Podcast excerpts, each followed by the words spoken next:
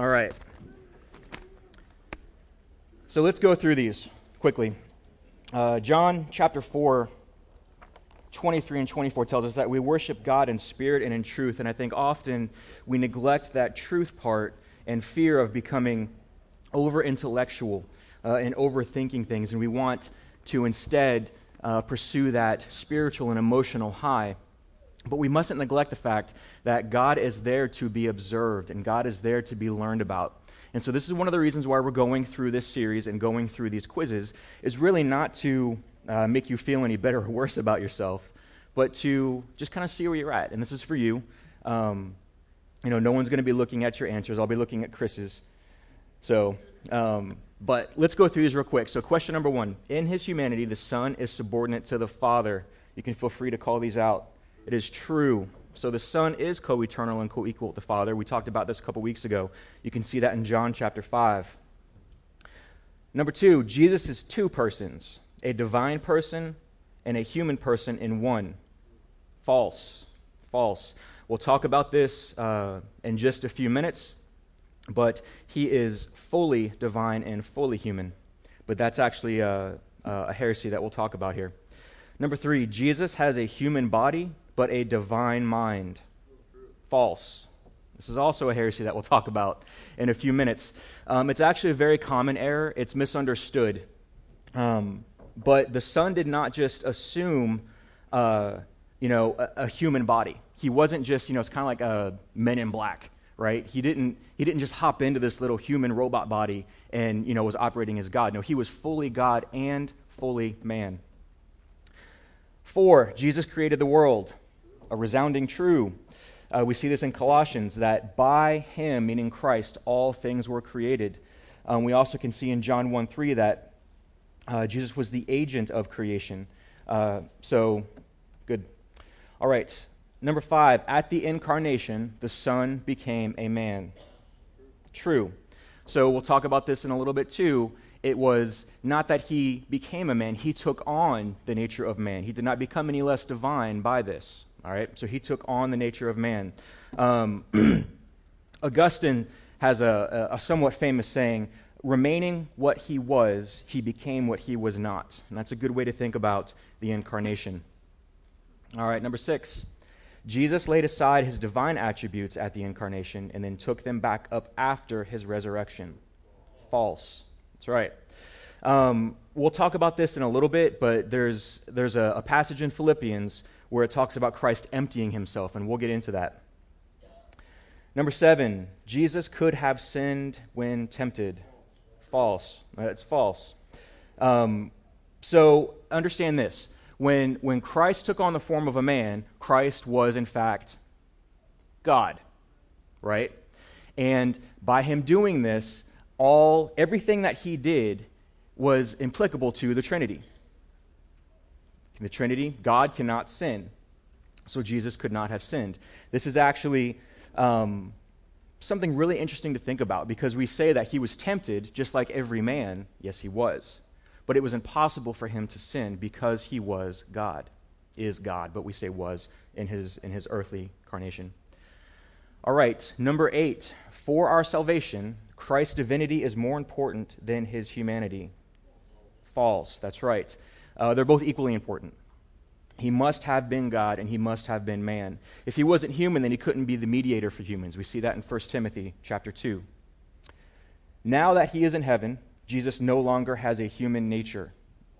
False, that's right. He will forever be God man. He took on the nature of man, and when he was resurrected, he kept that. We see that, and we'll talk about this as we go.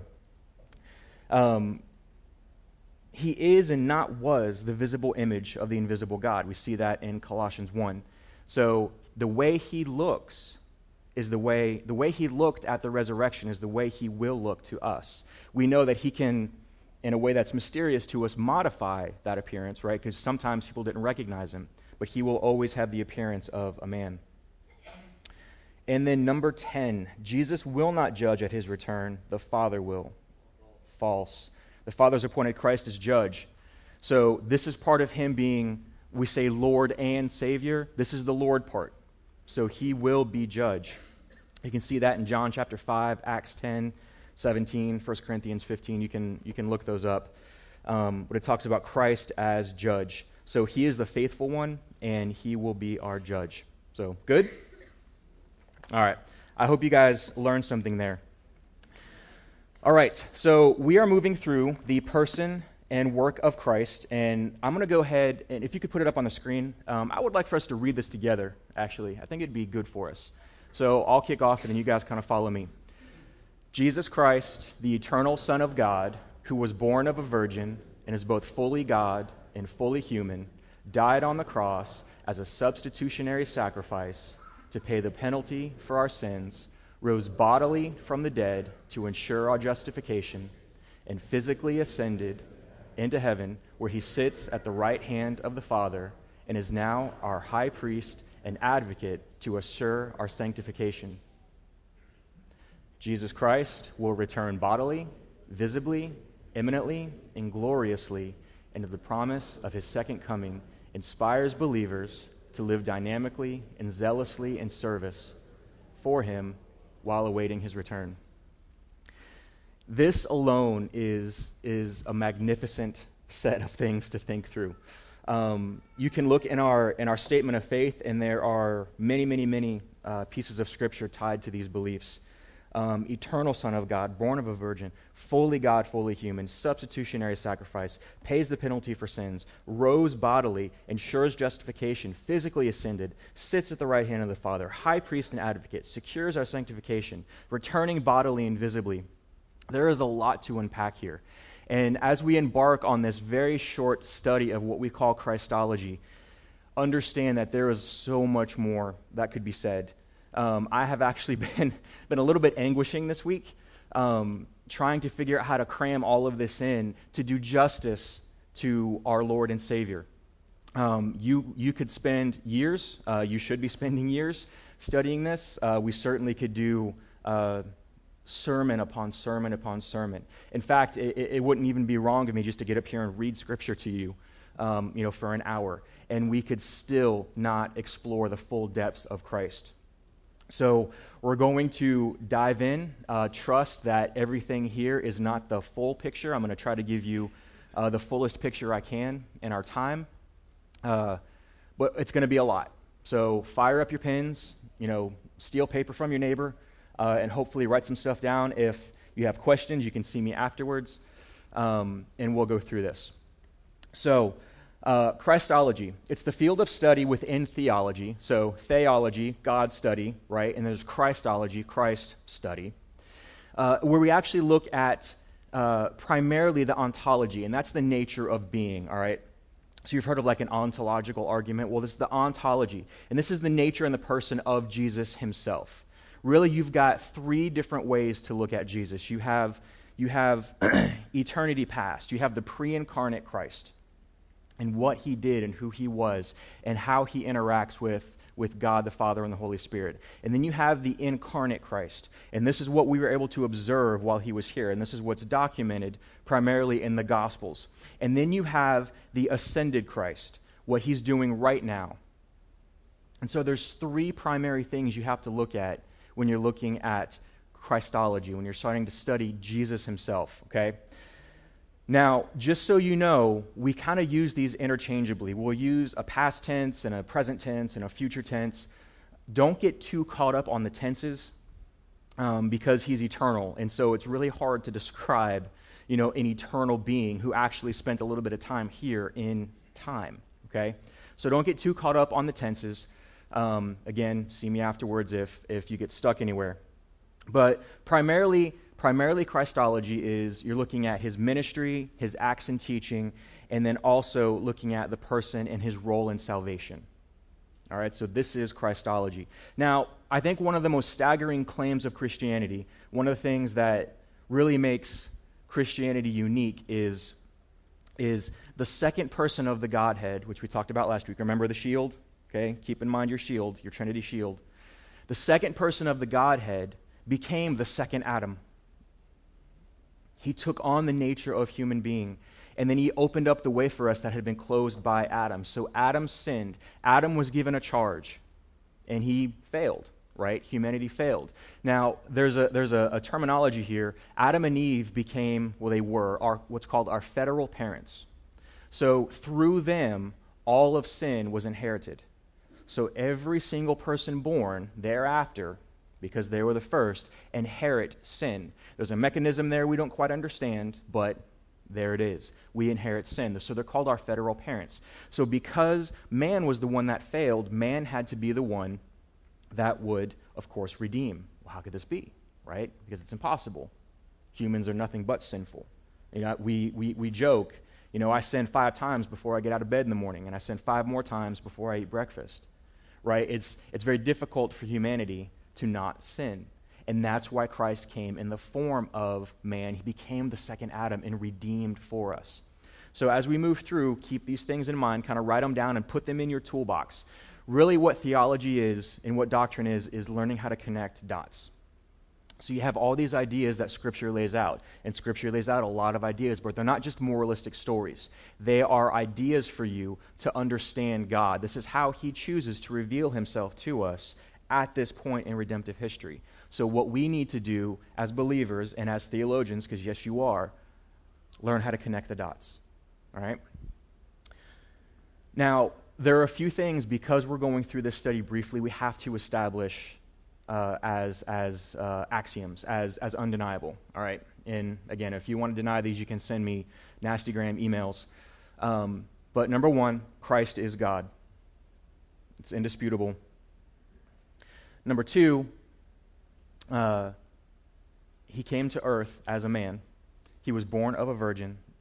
He died on a cross, and he ascended into heaven after a resurrection. It wasn't just he came back to life, but he actually was resurrected into a new life. These are things we have to establish if we're going to move through this study, all right?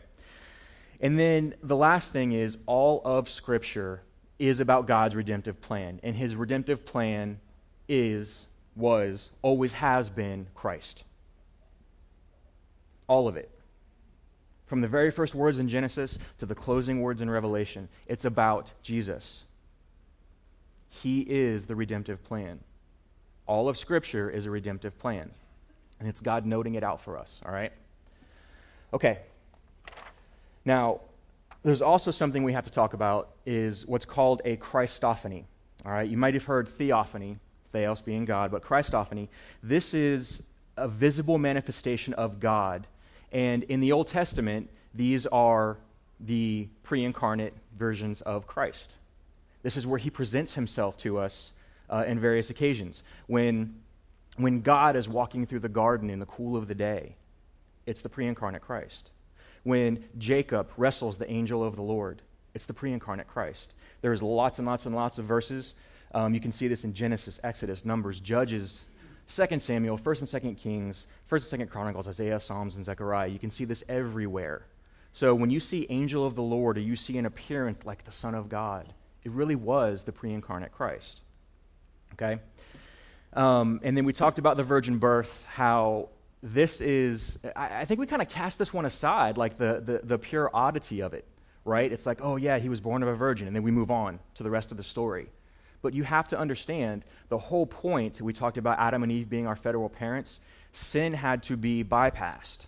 If Jesus had been born with Joseph as his father, he wouldn't have been God.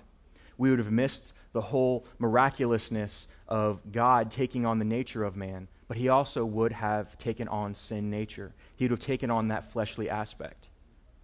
It's the only time it's ever happened, the only time it ever will happen. Okay? So the virgin birth is a must. All right, so let's look at what is the purpose of Christ, right? So if we're studying Christology, well, what's the purpose of him? Really, we have to look at the whole story as an aspect of redemption.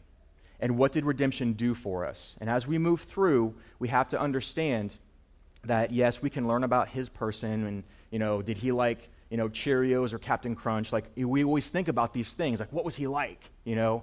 But more importantly, it's what is his purpose here. He came for a purpose. He didn't just become a man, he didn't just change his nature for nothing. He didn't just stop being, you know, what he was doing in eternity and say, ah, I'm just going to go down on earth and chill for a while. That's, that wasn't what his plan was. The plan all along had been, I'm going to do this thing for a purpose, right? So, and he sits on high now. So, what is the purpose of it? He transfuses believers with power. He quickens us to a spiritual life. Quickening meaning we were dead in spiritual life. And he raises us to walk with him, right? So, it's that quickening. But it's like, what is he doing now? He sanctifies us by the Spirit, right? He's constantly working and interceding for us. And we're going to talk about that intercession because that's a really cool thing. But really, he's adorning the church and he's empowering us to move through life and to carry out his will. And we'll talk about that too. Now, when we talk about Christ being our Redeemer, Redeemer from what? Well, of course, redeeming from sin. And when you think about sin, you probably think of the law, right? So we broke the law. We were constantly breaking the law. And what did the religious leaders constantly accuse him of? You came to abolish the law. And he's like, No, I did not come to abolish the law which means one of the definitions of abolish, which is, is what is used in the New Testament, is to end before its time. Right? Not to stop it, but to end before its time. So Jesus says, I did not come to end the law before its time, but I came to fulfill it. Which was something very interesting. If you were in, you know, in those times you were hearing this, you would have understood what do you mean before its time? The law can't end. The law is eternal. The law is God. Jesus says, No, I am the author of the law. I will interpret it for you. I will give you the right interpretation. There had been any number of misnomers. We know that the Pharisees had become, we say, legalistic. So Jesus says, I'm going to reinterpret this for you. I'm going to give you the correct interpretation, and I'm going to guide you through it, and I'm going to fulfill it. I am the one that fulfills. He's the author of it, and he knew best. Um, they didn't take kindly to that, but there he was. Again, the sole purpose of the incarnation was the redemption. He didn't have to take the form of a man for any other reason except to redeem flesh, humanity. We are these odd type of humans. We're odd anyway. But we're this odd type of creation. We're not an animal, and we're not a spirit. We are a kind of a hybrid, right? We're not just souls that have, you know, little flesh costumes, again, like the men, the men in black thing. So I never thought I would use that like in a sermon, but here I am. Um, but we're not souls inhabiting a body. No, we are souls. We are souls. And when we die, when this flesh dies, which it was never meant to do, the act of the soul leaving the body is unnatural. It was not supposed to be that way. And so I think part of the idea why we think death is scary, even on a subconscious level, is we know it's unnatural and we don't know what's going to happen next. Even as believers, if you're honest, you're kind of like, well, I don't know. I mean, I, I trust Christ, and I know to be absent in the body is to be present with Him, but I don't know what that looks like. How do I get there? Right? So there, there's a little bit of fear here. So Christ comes and says, I have come to make this possible that when you do die, this unnatural thing for a time, you can be present with the Father. He would not have become a man otherwise, it would not have been necessary, but now he mediates on our behalf because he was man. How else would he know? How else could he be a mediator? When you think of a mediator, it's somebody who sits in the middle and knows both sides. It's somebody who understands one position and the other position. How could he have understood rightly for us if he had not taken that on? Now, we're not justified by the physical indwelling of Christ. We're justified by grace alone. We, we have heard sermons uh, probably growing up, if you've grown up in the church, you hear something, you say, Jesus lives in my heart, and, and I invited Jesus to live in my heart. Mean, Jesus doesn't like take up room in one of your valves, right? He's not, he's not sitting you know, in your person. You are not possessed by Jesus. No, there's a mechanism here where the Spirit binds us with Jesus. And again, this is a mechanism we do not understand, but we are bound to Christ, and then Christ presents us to the Father. So I know, I'm sorry if you've got your cross stitching, you know, Jesus is knocking on the door of your heart and stuff. Um, but to understand this, okay? It's better than that. It's better than Jesus lives in your heart. No, you are bound by the Holy Spirit to Christ. And that is more powerful than the idea of him coming to live in your heart, which, again, just, ah, it's weird to me. Sorry. Um, but again, he took this flesh so that that could all be possible. So we seek mercy from the Father because we are now bound to Christ. And Christ says, You will now have access to this. God gives us rest in Christ. So God, what appeared to be a, a, a, a wrathful judge, right? And rightfully so.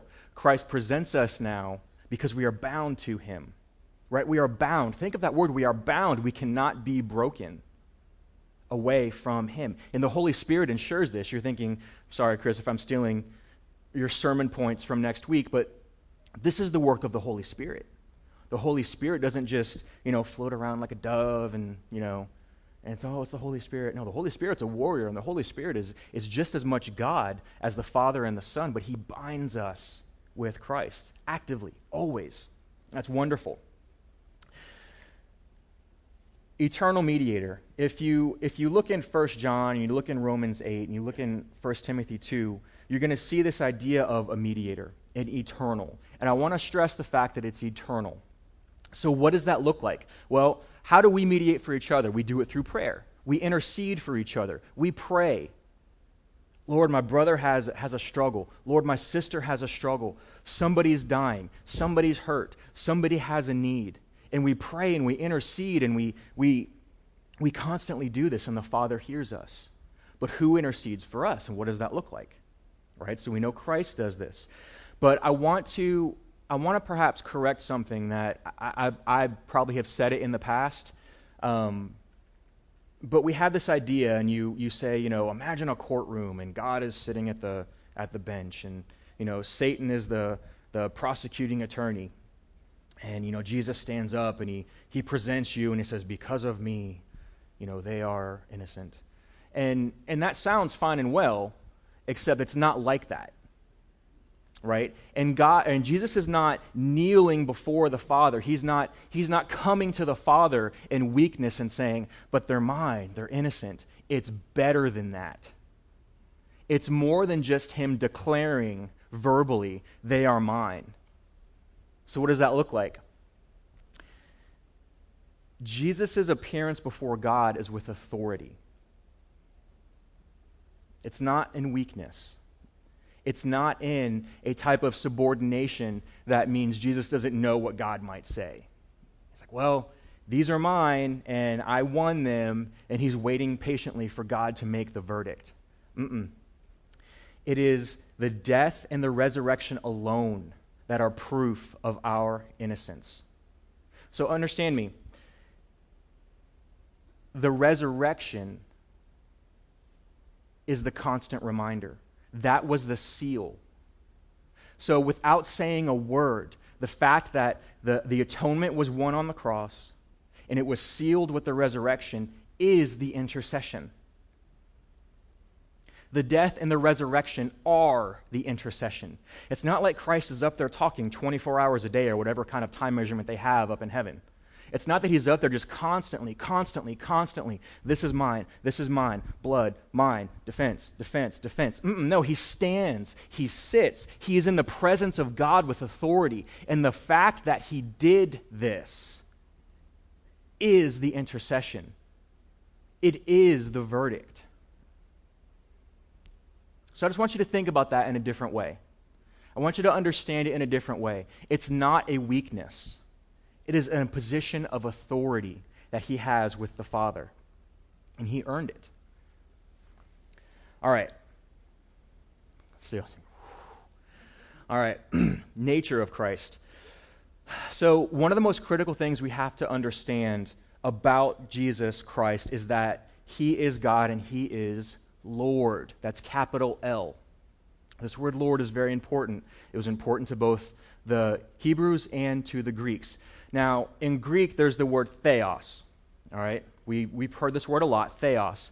And it's used to refer to Jesus numerous times in the New Testament.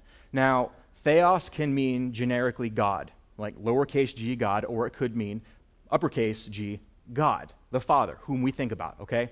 But here's where this is important. So there was a Greek translation of the Old Testament that we call the Septuagint. And it was, it was used widely by the New Testament writers. And in fact, we know that a lot of the Old Testament scriptures they quote come from the Septuagint. And that's, this isn't wrong, okay? Um, but that same word theos that is used in the Septuagint to refer to God is the same word in the same way that they use it to refer to Jesus. So the New Testament writers were being very clear in their language that they were referring to Jesus as God. And there was no other option for them. They couldn't see it this way. So that's theos. But we have another word, which is kurios, with a K, a kappa. Um, and it means Lord. Now, Lord could mean sir. It could just be a, a formal designation. It could be somebody that owned land right? It could be just somebody rich and wealthy. It could actually be somebody that was noble, or it could have been a Roman governor or something. Could, Lord could mean a lot of things, but again, we have multiple references of kurios referring to Yahweh. We talked a couple weeks ago how the Hebrews took the vowels from Adonai and applied it to the YHWH, and we get the word Yahweh, which was sub, you know, subsequently translated inappropriately to Jehovah. But it's this same word. It's this same word, kurios, that they use in the Septuagint to refer to God, L O R D, capitals, that they're referring to Jesus. So again, the New Testament writers were being very clear. They believed that Jesus was God and all uppercase Lord. Okay? So you have to understand where they're coming from. And this is kind of where language fails us a little bit, um, but it's there, it's there to be studied. And I encourage you to go and study. Uh, I have had the benefit uh, in, in, preparing for this of just mining the depths of, of Christology and, and trying to put it all together. Um, and so it's out there. It's, it's there for you. I'd be happy to recommend some books for you. Now, Christ did not forfeit his divine attributes while on earth. There is, uh, and if you'll flip there with me, I'll read it to you uh, Philippians 2 5 through 7. This idea that Christ could empty himself of his divine attributes is called kenosis theory. K E N O S I S theory. You can write that down and look it up. But let's read uh, Philippians 2 5 through 7. Have this in mind amongst yourselves, which is yours in Christ Jesus, who, though he was in the form of God, did not count equality with God to be a thing to grasp, but he made himself nothing, taking the form of a servant, being born in the likeness of men, and being found in human form, he humbled himself by becoming obedient to the point of death, even death on a cross. So there's a word here in Greek. A lot of your translations say emptied himself or poured himself out. This is kenoo. Okay? Um, and it literally means to make empty, to make of no effect, of no reputation. So he, what he did here, and, and a lot of people say, well, he poured out his divineness. And, and there were times when Jesus said, you know, no one knows but the Father. And there were times where they would ask him questions, and he would constantly defer, and he wouldn't answer the question directly. But then again, you have the transfiguration, where he revealed himself fully and wholly. You have, you have where, you know, John's baptism, where he comes up out of the water and the, and the Spirit descends on him like a dove, not as a dove. And it descends on him. And you hear the voice of the Father saying, This is my Son in whom I am well pleased. This, he didn't say, This is Jesus, the son of Joseph, in whom I'm well pleased. This is my Son in whom I'm well pleased. And so we know that Jesus was, in fact, fully God. And so, this idea, this kenosis theory, this kenoo, this idea of him pouring out his divinity is just false. And I want to remind you if he were to lose even one aspect, one, one ounce, if it were, of his divinity, then, then we're in trouble. Then, then the whole plan of salvation went awry. And if it went awry, that means God can fail. And if God can fail, then we're doubly in trouble. Okay? So, kenosis theory. Think of it like this. Think if, if think of a king, and a king is dressed. He's so, he's so well dressed. He's got, his, he's got his robe and he's got his very fine, you know, clothes on. and he were to take those off and he were to put rags on. And I don't mean just like regular clothes, I mean rags. He looks filthy. Is he any less a king? No. Does he see any threat to his throne? No. He just looks different. He doesn't behave different. He's still a king. He still has all the authority and all the privilege that come with.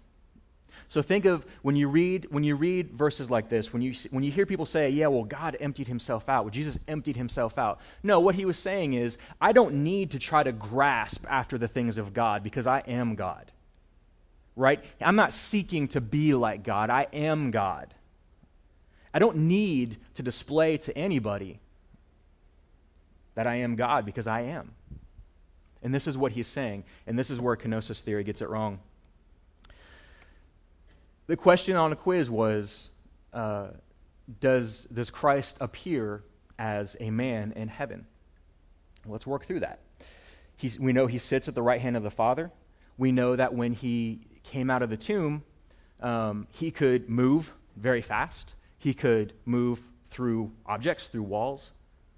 But then he would sit and eat with his friends. He would, uh, he allowed Thomas to touch. I actually have scars on my hands. That's weird. Um, but he allowed Thomas to touch his hands and his scars. Right? So he could be seen, he could be heard, he could be touched. But yet he was different. So he is that form we talked about.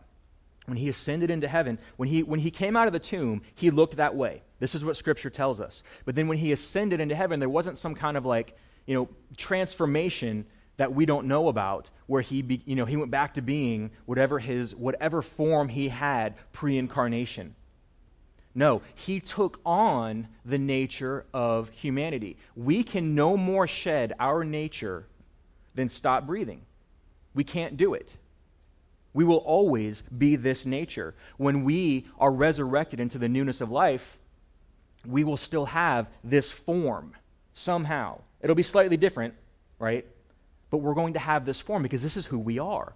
Well, Christ took that on. He became a man. And so he will never lose that. And this is why he can be our constant mediator, because he is that man. Now, what does it mean to be mediator? What is this reconciliation that we keep talking about? What is this redemption? Well, you've got judgment. God is love, yes, but God is also just. He put the rules down, He gave them to Adam and Eve. Because they slipped, there had to be recompense for it. So when we when we think of God, and I think we too, even as believers, but but certainly as non-believers, you probably think of God as this angry father right? Or, or you think, man, I have this trouble in my life because I'm, I'm, I'm sinning, right? I'm, or I've sinned. And we see multiple examples of the disciples saying to Jesus, well, who sinned that this man should be blind? Or why is he crippled? And he's like, no, no, no, no, no, you're missing the point. It's not that any particular person sinned, it's because of sin, right? It's not, it's not like I'm sinning, and therefore my children are destined to suffer through some kind of other sin in the future or other, other ailment. He's saying, no, it is because of sin largely. So we shouldn't think of God as this angry father. Contrary, we know that even while we were sinners, God what? Loves us. So how can he love us and still have this, this righteous anger, this indignation? So when we look at the throne of God, where we used to see dread, we now see mercy and kindness because of Christ. This is the intercession. This is the redemption. This is the way that Christ gives us to the Father. We are part of his inheritance. We enter into the inheritance with him. So instead of seeing this, this anger, God can be angry, Instead of seeing this wrath, and God certainly does have wrath, we can see the mercy and the kindness and the grace that He gives us through Jesus. That is the work of redemption for believers. God promises through the hand of Christ that He will be the eternal and protector protector and defender of the church. Eternal.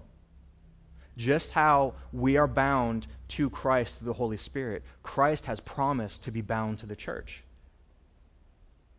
The, the image given is Jesus says, I am the bridegroom and the church is the bride. And I certainly don't think Jesus is going to be looking after any kind of divorce. Forever bound. How that looks in eternity, I don't know. But the church is his, and believers belong to the church. This is why, and this is a sidebar, but this is why the image of marriage is so important. This is why it is so important to honor your marriages. Because it is a reflection, it's a shadow of what we see with Christ in the church. When we dishonor our marriages in any capacity, we dishonor the image of God because it is given to us through Him. All right. Being a Christian does not exempt people from troubles. So, yes, we're part of the church. Yes, we, we see mercy and kindness on the throne. But just because you are a believer, just because you, you rightly confess that Christ is your Lord, does not mean that you're going to win the lottery and your marriage is going to be perfect and your kids are going to grow up just fine and everything's going to be great and you're going to have perfect health until you die from some kind of just old age, natural causes, whatever. It's not how it works. Because of what? We talked about this a couple minutes ago sin. Right? We are still subject to it. We still battle the flesh. We battle our own flesh, we battle other people's flesh. Right? It's like, you know, I'm a nice guy except for other people.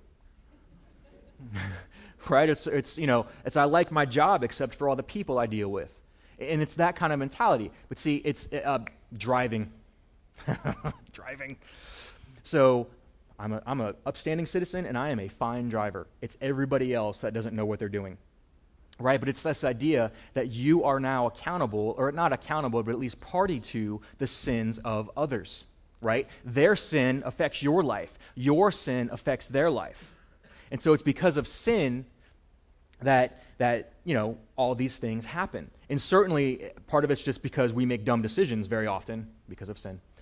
Um, but don't blame it on just everything. But there is sin in the world. And you being a believer does not exempt you from trouble, right? It could be that your life will be trouble. It could be that your life is meant to be hard and difficult until such a time that God uses it and you glorify Him through that. And that person who benefits from it, perhaps, is glorifying to God through their circumstance. Or it could be that you just have an awesome life, and that glorifies God too. I don't know. I'm not a health and wealth guy. I just assume things are going to go bad every Monday.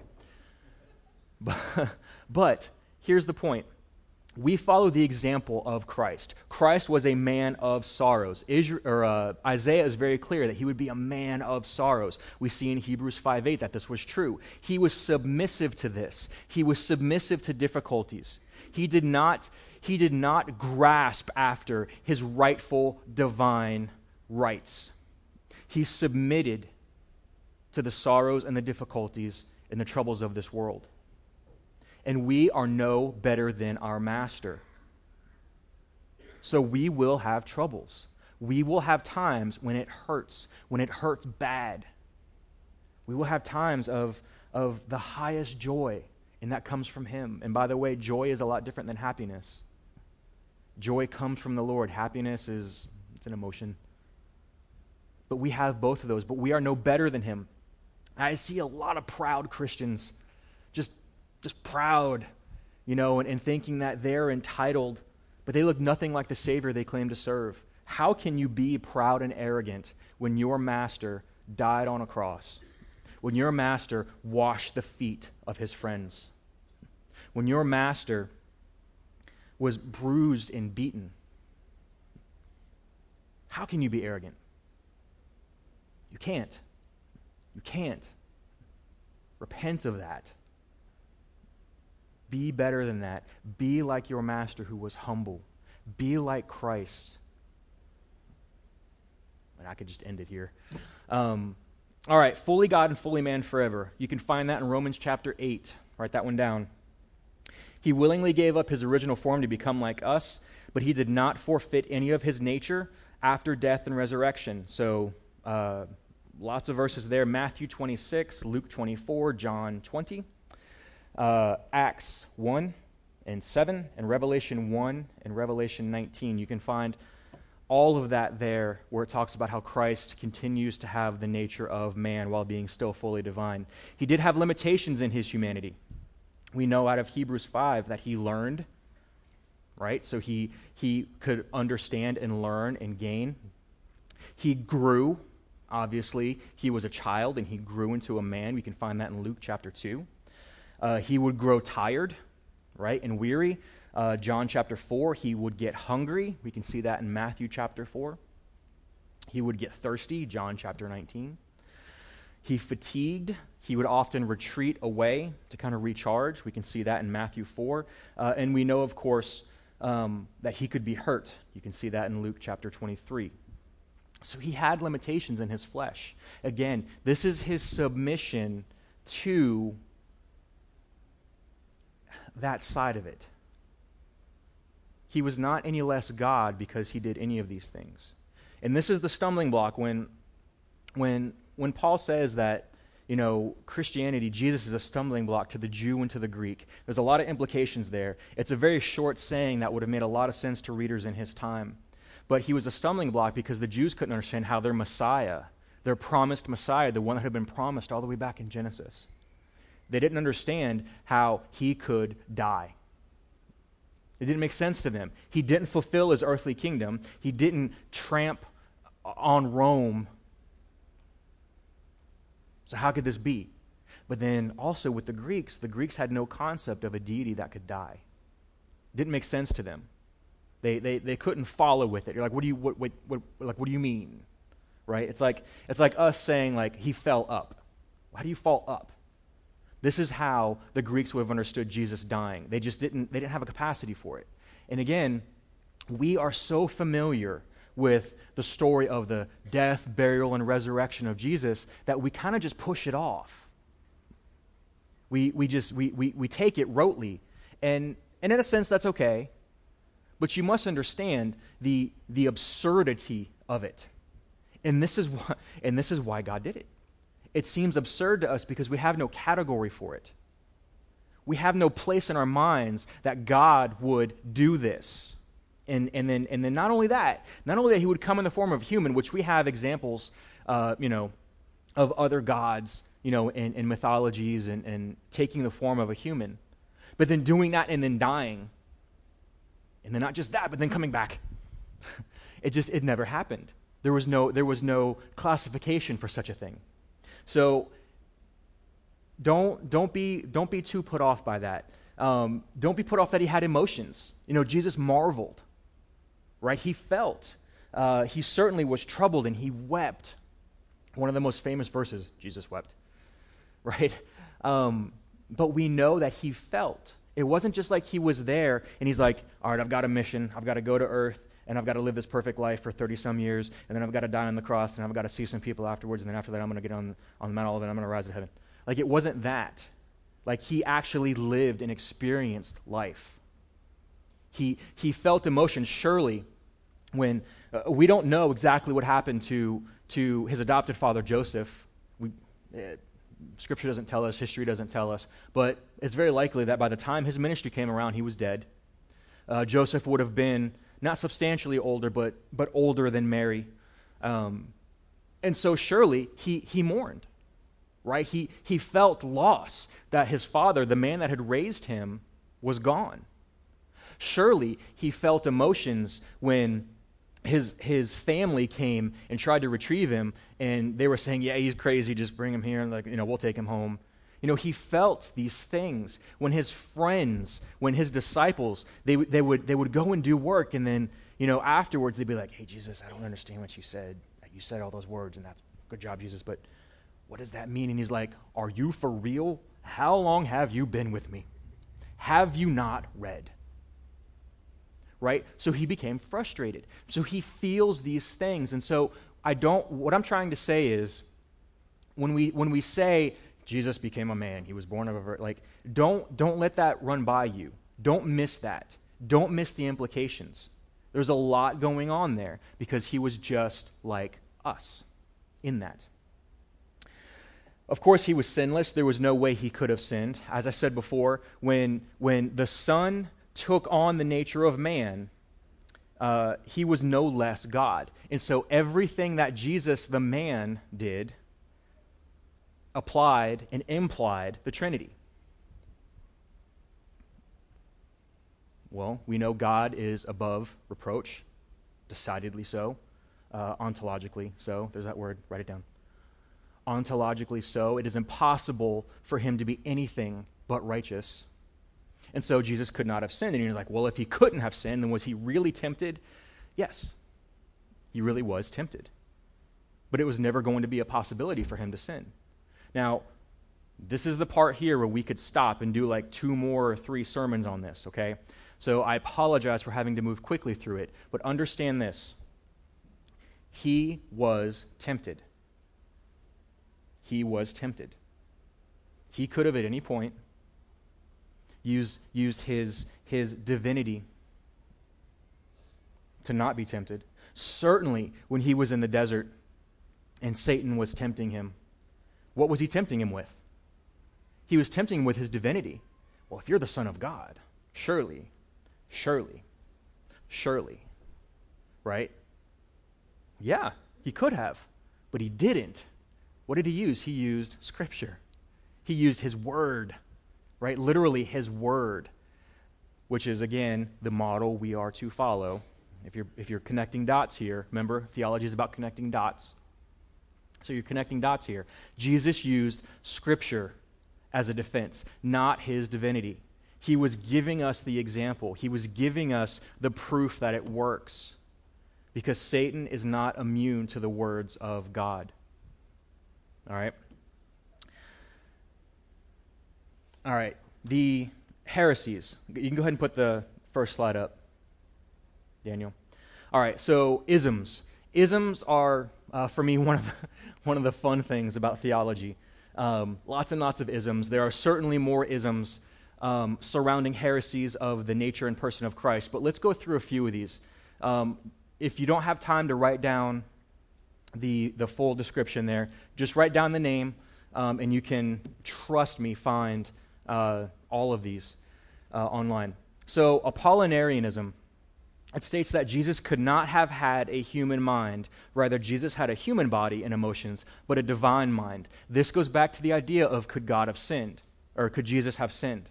Well, it makes sense if he had a divine mind, then of course he could then control his flesh. But what's missing here is the nature of man. Again, he would have been that, he would have just been riding that little flesh robot, right? The divine mind, he would have been possessing, possessing that body, a divine mind in a human body. And this is not the case. We know that he was fully God and fully man. All right, the next one Nestorianism. So, Nestorianism uh, was first brought up by a guy named Nestorius, which is like a cool name. It's like a cool name for a dog, Nestorius.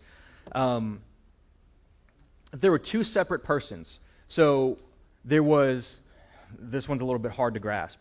There was a human person and a divine person in the incarnate Christ. So if you could take me and split me down the middle, this is my good side and this is my bad side right? This is my divinity and this is my flesh.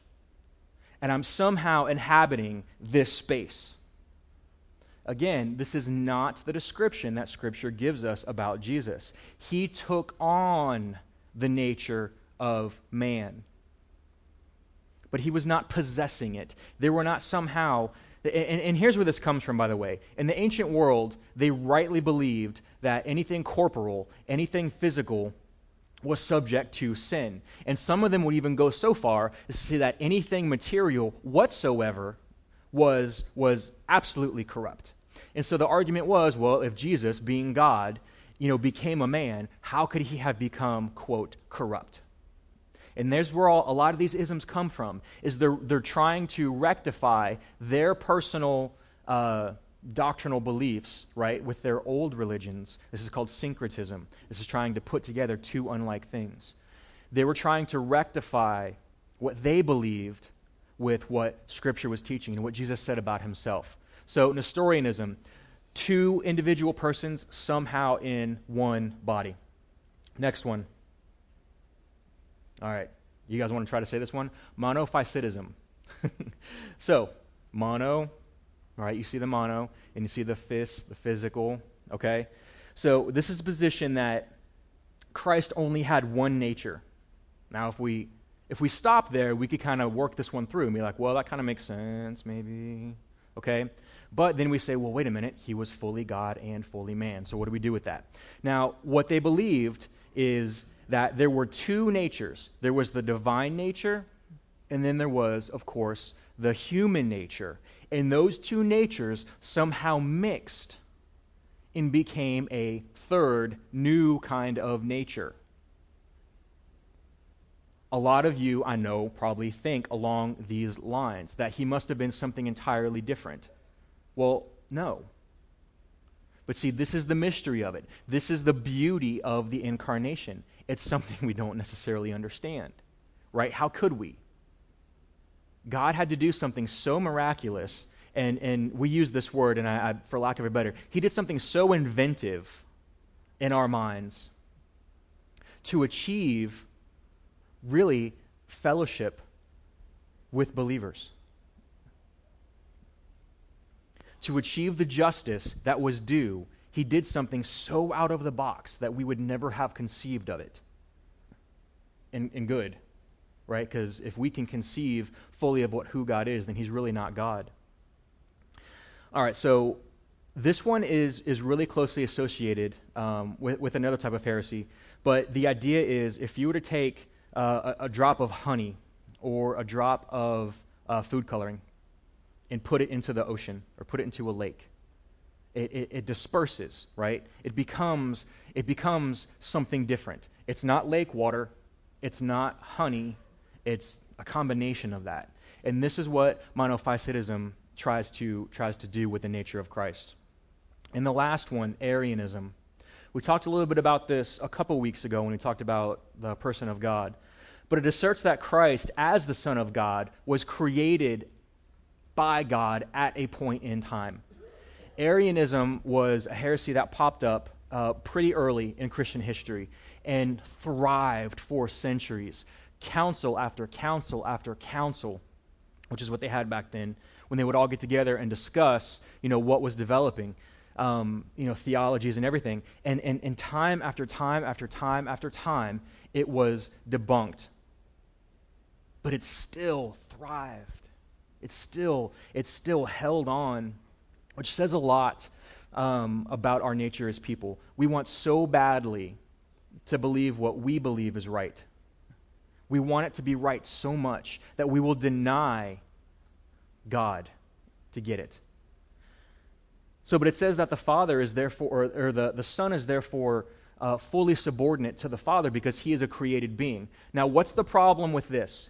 If Jesus is a creative being and we worship Jesus, we are worshiping the creature instead of the creator. Right? We see that in Romans. So we are to be despised then because we are idolaters. I mean, Arian that's, that was the guy's name, Arian. He didn't really seem to have a problem with this, again, because he, he was trying to rectify what he believed against what Scripture believed, and, and what he believed won out. Now, this closely relates to modalism. We talked about this, again, a couple weeks ago, where God operates uh, in different persons, right? So sometimes he's the Father, sometimes he's the Son, sometimes he's the Holy Spirit. He operates in different ways at different times, but he is still one. He's, he's, he's just a single being. This is contrasted to the Trinity, where we know God is three. All right, so we covered that, and I don't have a whole lot of time to go through that. But those are some of the isms. So, purpose of redemption God's love for his children is incomprehensible and resolute. While we were yet sinners, Christ died for us. So, because Christ paid that blood debt, we can be reconciled to Christ. Christ achieved redemption for believers through his obedience to the Father. Right? through his, his, his humanity, he was obedient in that way. He was the second Adam. You'll hear me say that a lot. Write that one down and go look it up. Second Adam. He achieved the righteousness that Adam failed. He achieved this. Adam's disobedience requires man to be reconciled back to God. How does this happen? It happens through Christ. We can't do it, it's impossible. Christ came forth and took Adam's place. He, he, he took that place in, in the, the genealogical line, if you will, of humanity.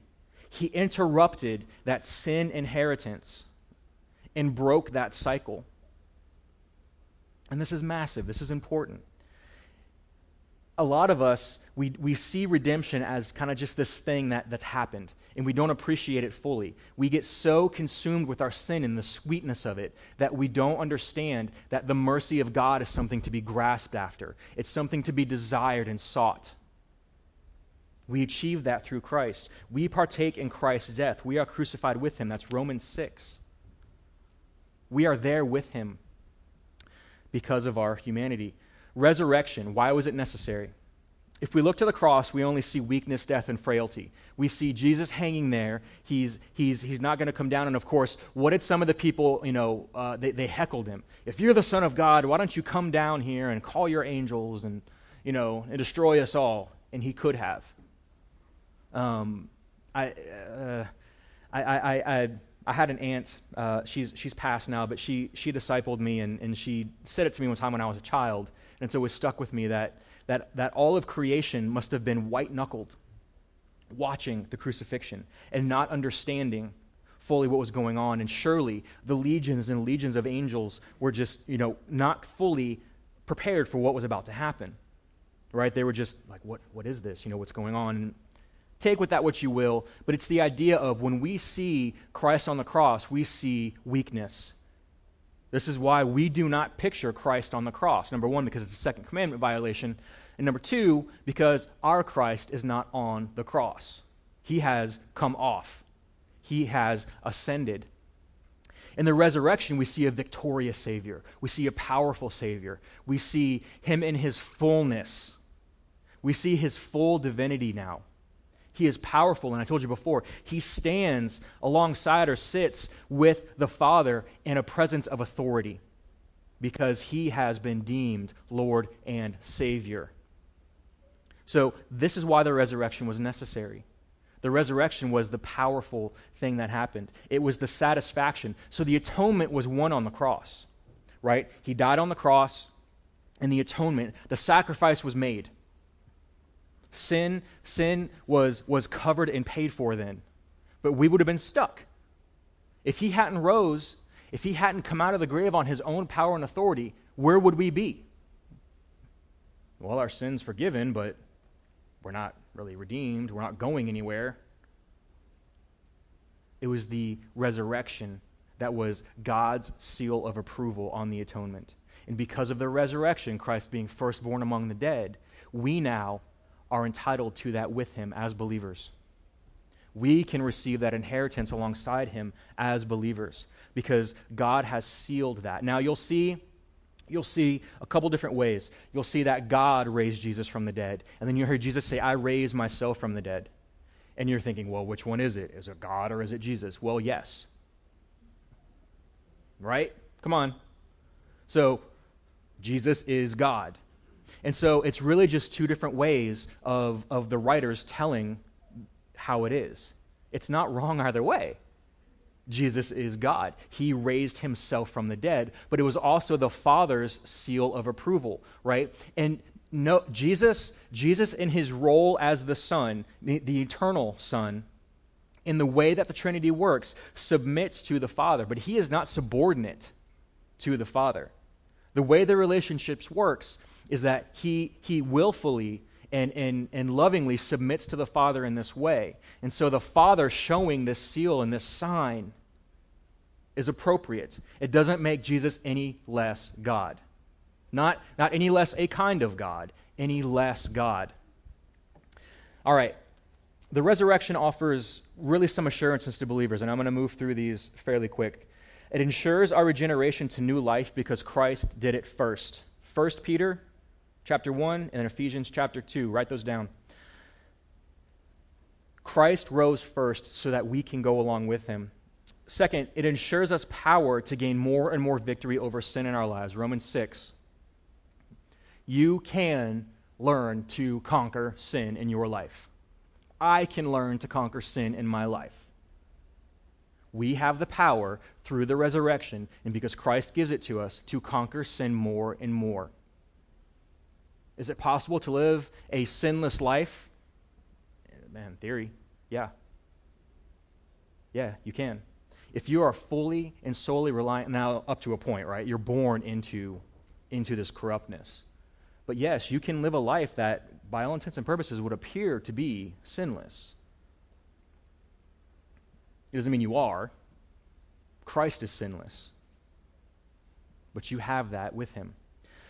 Number three, ensures us power for ministry to work in the kingdom. Acts chapter 1. So there's a lot of work to be done here.